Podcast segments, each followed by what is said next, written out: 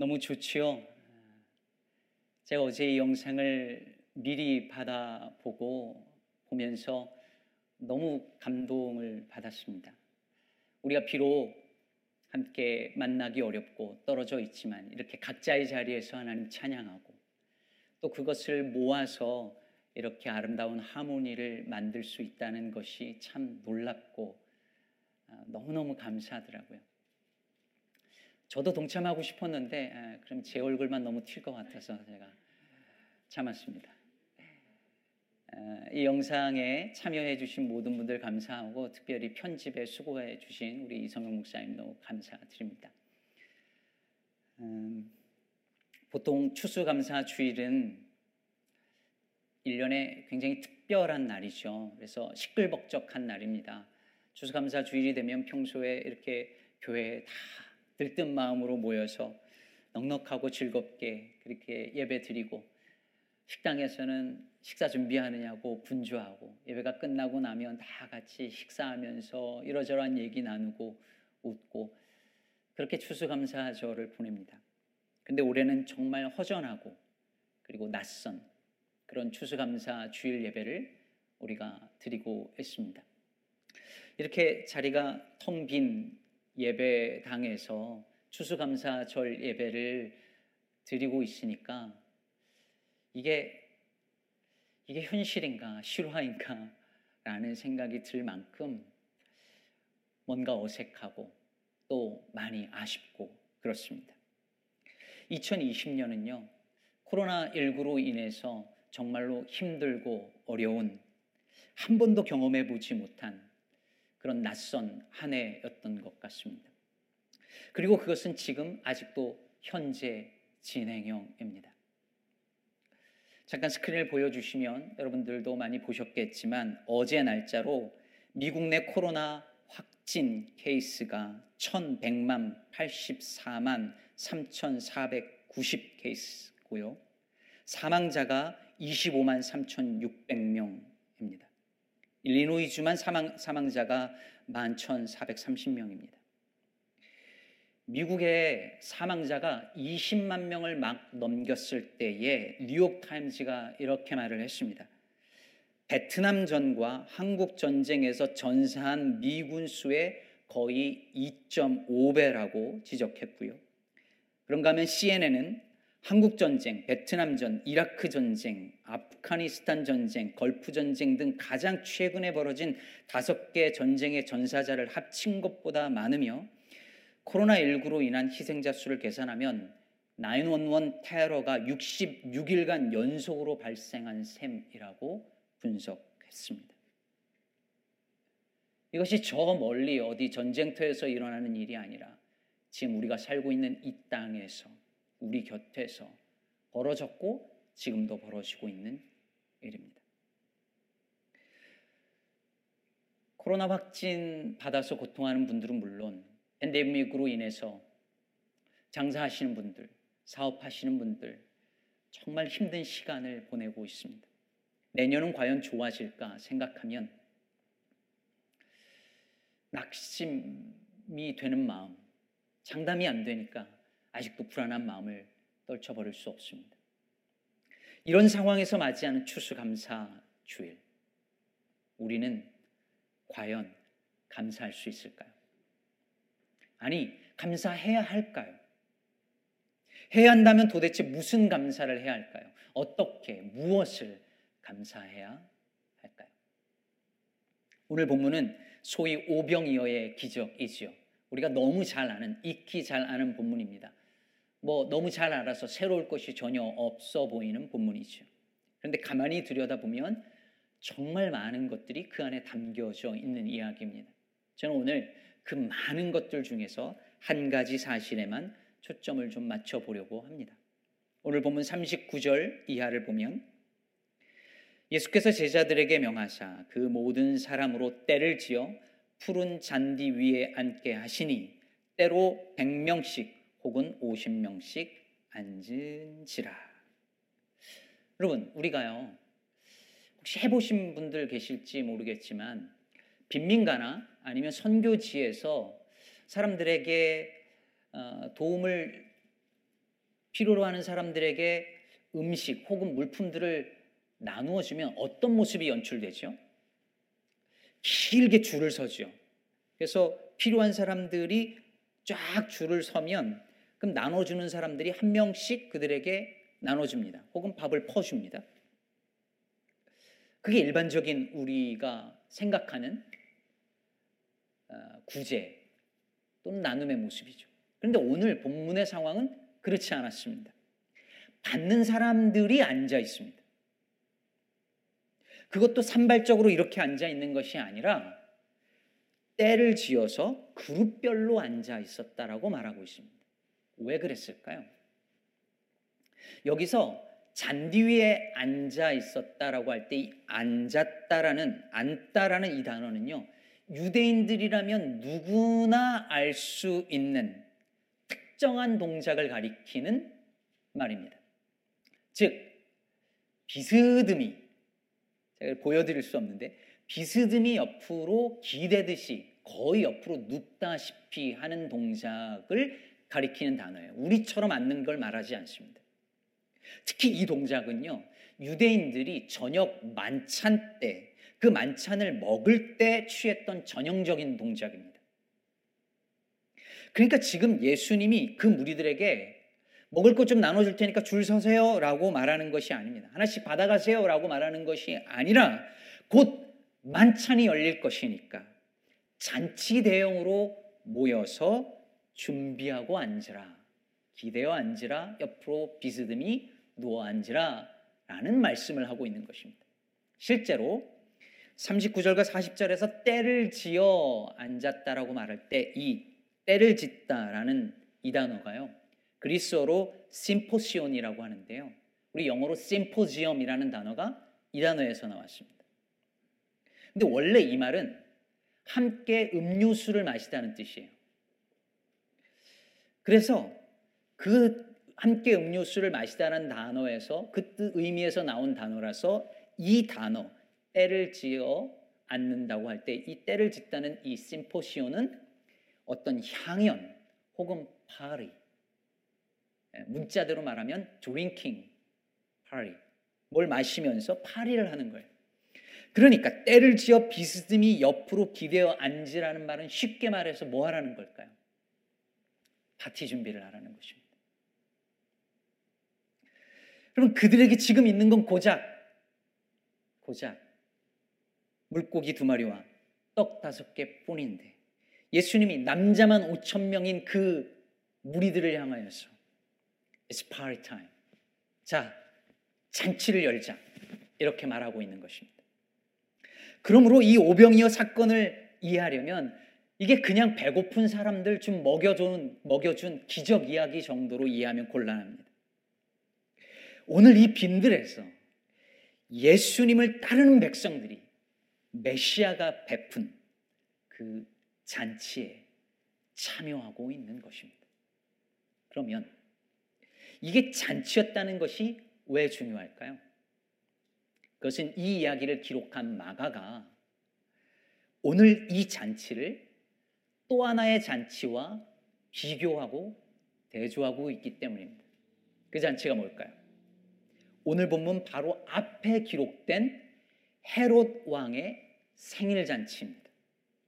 마가는 의도적으로 오늘 이 본문 속에 두 개의 잔치 이야기를 붙여 놓음으로 말미암아 예수님의 잔치가 어떤 의미인지를 더 풍성하게 더 선명하게 드러내고자 하는 것입니다.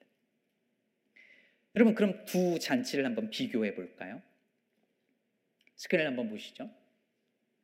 여러분 헤롯의 잔치는 왕궁에서 열렸죠. 예수님의 잔치는 빈들에서 열렸습니다.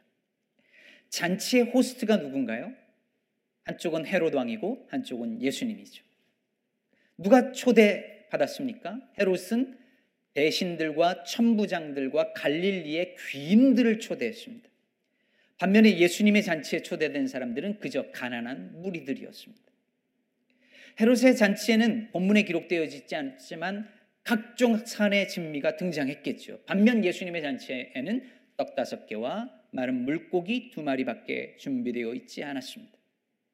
예수님의 잔치에는 헤롯을 축하기 위해 벌어진 잔치였지만 예수님의 잔치는 예수께서 그 백성들을 불쌍히 여기셨기에 시작 된 잔치였습니다. 자, 여러분 보십시오. 두 잔치를 마가가 분명히 비교하고 대조하고 있습니다. 그러나 이 두 잔치의 결정적인 차이점이 있습니다. 그것은 바로 헤롯의 잔치는 죽임의 잔치였던 것에 반해 예수님의 잔치는 살림의 잔치였다는 데 있습니다. 여러분 헤롯의 잔치에서 무슨 일이 일어났었는지 기억하실 것입니다. 여기 나오는 헤롯 왕은 헤롯 안티파스인데요. 이 헤롯 안티파스가 이 자기 원래 아내를 아내하고 이혼하고 자기 동생 빌립의 아내인 헤로디아하고 결혼을 하죠. 이걸 세례 요한이 강력하게 비판합니다. 그래서 감옥에 갇히죠. 그런데 아직도 눈에 가신 거예요. 헤로디아에게. 근데 마침 헤롯의 생일 잔치에서 헤로디아의 딸이 춤을 추는 걸 보고 기분이 좋아진 이 헤롯 왕이 뭐든지 구해봐라 내가 다 주겠다 하자 이 헤로디아의 딸이 엄마의 계획에 따라서 세례 요한의 목을 달라 하고 결국 그 잔치에서 요한은 참수를 당합니다. 여러분 보십시오. 헤롯의 잔치는 상위 1%에 해당하는 사람들과 그리고 풍성한 음식들이 존재하는 그런 잔치였지만 그 잔치는 무고한 생명을 빼앗는 죽임의 잔치였습니다. 그러나 예수님의 잔치는 어땠습니까? 비록 가난한 백성들이 모였고 거기에 먹을 것은 오병이어밖에 없었지만 그 잔치는 모든 사람을 살리는 생명의 잔치, 살림의 잔치였습니다.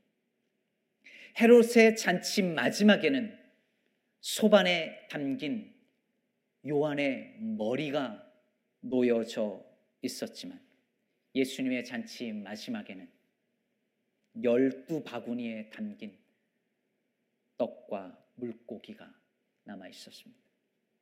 죽음의 죽임의 잔치와 살림의 잔치가 얼마나 극명하게 다른지를 보여주는 상징이 아닐 수 없는 것이죠. 사랑하는 성도 여러분, 그럼 이제 여러분에게 묻겠습니다. 여러분은 어떤 잔치, 어느 잔치에 참여하고 싶으신가요? 헤롯의 잔치입니까? 예수님의 잔치입니까? 물론 대답은 쉽게 예수님의 잔치라고 대답하겠죠. 근데 여러분, 현실적으로 생각해 보시죠. 한 잔치는 세련되고 멋진 사람들이 모이고 정치인들과 상류층이 모이고 좋은 음악이 깔리고 럭셔리한 곳이고 거기서 값비싼 음식을 먹는 잔치라면 다른 한쪽은 다른 한 잔치는 냄새나는 사람들, 교양 없는 사람들, 시끄러운 사람들이 모여서 빵 조각이나 찬밥 좀 먹는 그런 잔치라면 여러분 어느 잔치에 가시겠습니까? 이번 추수감사절에요. 만약에 백악관의 초청장과 교회 셀원들의 초청장이 동시에 온다면 여러분 어디 가시겠습니까? 백악관 주인이 누구냐에 따라 다르다고요. 네, 뭐 그럴 수도 있겠네요. 여러분 사람들은 헤롯의 잔치를 원합니다. 더 많은 것을 누리고 가질 수 있는 기회를 얻으려고 합니다. 어떻게든 돈을 더 벌고 성공하고 잘 먹고 잘 입고 더 풍요롭게 살 수 있기를 원합니다. 그러나 그 욕망들이 모이고 모이고 모일 때 어떤 일이 일어날까요? 죽임의 잔치가 됩니다. 경쟁에서 내가 살기 위해 누군가를 짓밟고 죽여야 하기 때문입니다.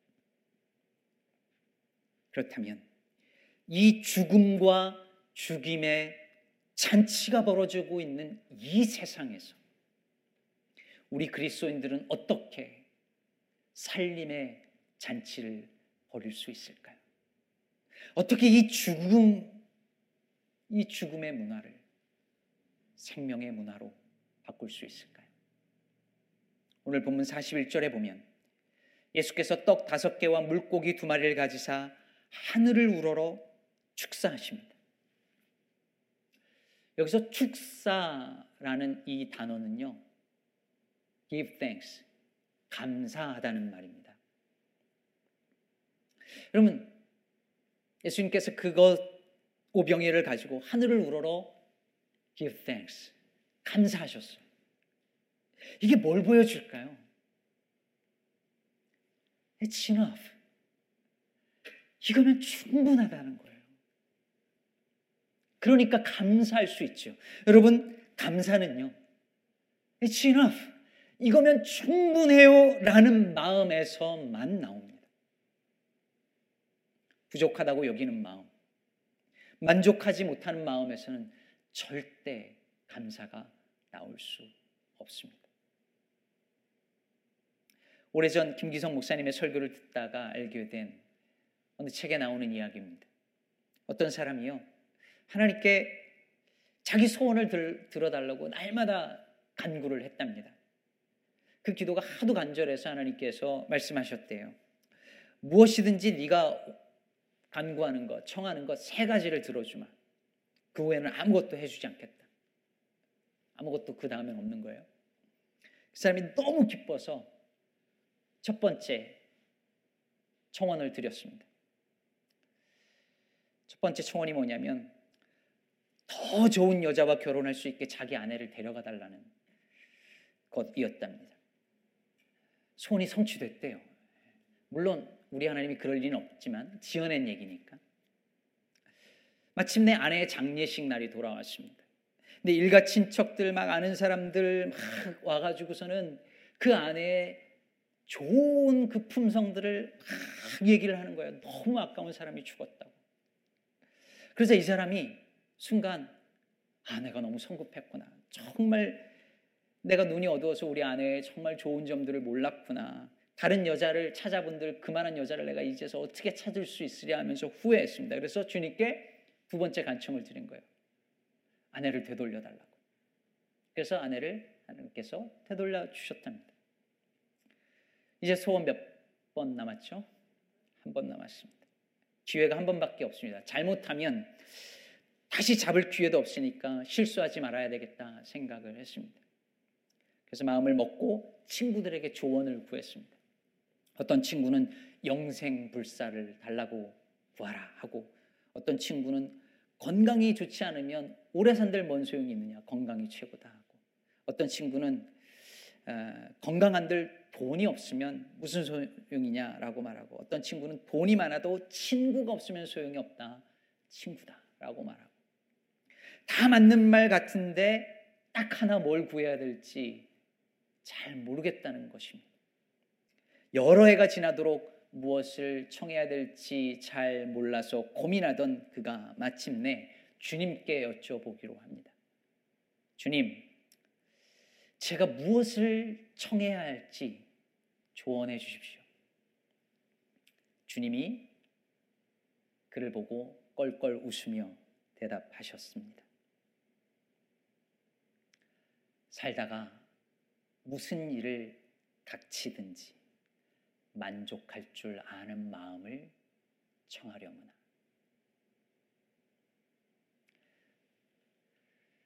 무슨 일을 만나든지 평생 구해야 할 소원이 한 가지가 있다면 무슨 일을 만나든지 만족할 줄 아는 마음을 구하라는 것입니다. 비슷하지만 다른 이야기가 오늘 본문 앞에 등장하지요. 헤롯이 헤로디아의 딸에게 물었습니다. 소원을 말해라. 무엇이든지 청하는 것을 내가 들어주겠다. 내가 주리라 라고 말합니다.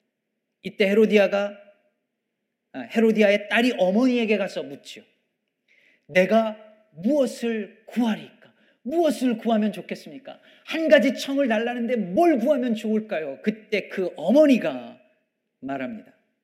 세례 요한의 머리를. 왜 요한의 머리를 구했겠습니까? 만족할 수 없기 때문이죠. 세상의 권력을 다 가졌으나 자기 앞에서 고개를 숙이지 아니하는 그 한 사람이 살아 있는 한 만족할 수 없는 것입니다. 충분하지 않은 것입니다. 여러분 세상은 끊임없이 우리에게 부족하다 말합니다. 저것을 가져야만 더 행복할 수 있다라고 우리에게 말합니다. 늘 뭔가 모자라다고 느끼게 만듭니다. 가진 것도 부족하고 능력도 부족하고 내 곁에서 나를 도와줄 만한 사람들도 부족하다고 늘 부족하다고 부족하다고 느끼게 만듭니다. 그래서 늘 더 더 더 원합니다. 인간의 욕망을 끊임없이 부추기고 확장시키고 극대화시키는 소비주의와 신자유주의는 그래서 죽음의 문화입니다. 죽임의 잔치입니다. 그러나 우리가 살다가 무슨 일을 만나든지 만족할 수 있는 마음이 있다면 떡 다섯 개와 물고기 두 마리를 가지고도 하늘을 우러러 감사합니다 라고 말할 수 있다면 그 감사가 나를 살리고 누군가를 살리리라 저는 믿습니다. 그 감사로부터 살림의 잔치가 벌어질 것입니다. 물론 누군가는 이렇게 말할 수 있죠. 어찌됐든 부족한 건 팩트 아닌가요? 남자만 5천 명인데 지금 우리가 가지고 있는 것은 물고기 두 마리, 어, 떡 다섯 개 뿐인데 사실 200데나리온의 떡이 있어야 하는데 오병이어로는 부족한 게 팩트잖아요. 사실이잖아요. 라고 말할 수 있습니다. 그게 제자들의 계산이었어요. 그런데 여러분, 제자들의 계산에서 이 계산에서 빠진 것이 있었죠. 그게 뭡니까? 생명의 떡이신 예수님이었습니다. 내가 생명의 떡이라 말씀하신 예수 그리스도이셨습니다. 그들은 제자들은 돈은 계산하고 사람 수는 세고 가지고 있는 떡과 물고기는 계산했으면서 정작 예수님은 아예 계산에 넣지도 않았습니다. 만일 그들이 내게 오는 자는 결코 배고프지 아니하리라 하신 생명의 떡이신 예수님을 계산에 넣었더라면 그들은 결코 부족하다 생각하지 않았을 것입니다. 사랑은 여러분, 이것이 우리의 모습입니다. 우리가 만족하지 못하는 이유, 우리가 감사하지 못하는 이유, 우리가 불안해하고 염려하는 이유는 우리의 계산 속에 예수님을 실제로 넣지 않았기 때문입니다. 돈은 계산하는데 돈의 주인인 예수님은 넣지 않습니다. 미래를 계획하는데 시간의 주인인 예수님은 넣지 않습니다. 그러니 늘 부족합니다. 그러니 만족할 수 없습니다. 그럼 누군가는 또 이렇게 말할 수 있죠. 아니, 예수님은 당연히 있다고 치는 거죠. 우린 늘 이런 식이에요. 예수님은 그냥 있다고 칩니다. 계시다고 가정합니다. Okay, let's suppose Jesus is here. 그러면 아니 왜 돈은 정확히 있는 것을 계산하고 사람 수는 정확히 계산하면서 예수님은 있다고 치는 거죠. 왜 실제 계산에서 예수님은 빼냐는 말입니다. 오스왈드 챔버스는 이런 말을 했습니다.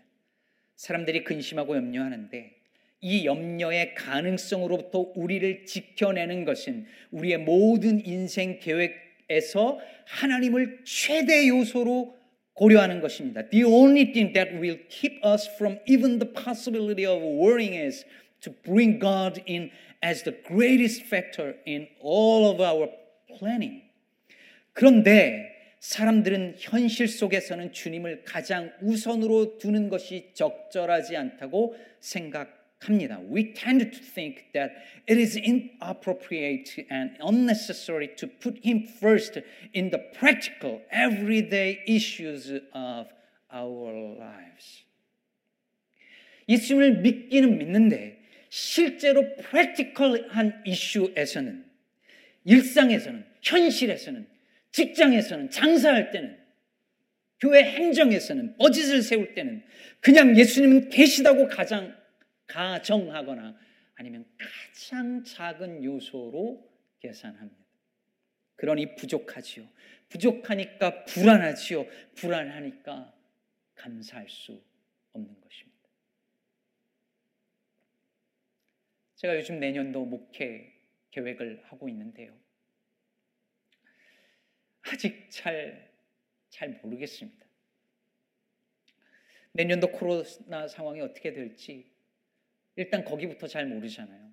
백신이 나왔다고 안심하지만 사실 저는 얼마나 신뢰할 수 있을지 잘 모르겠습니다.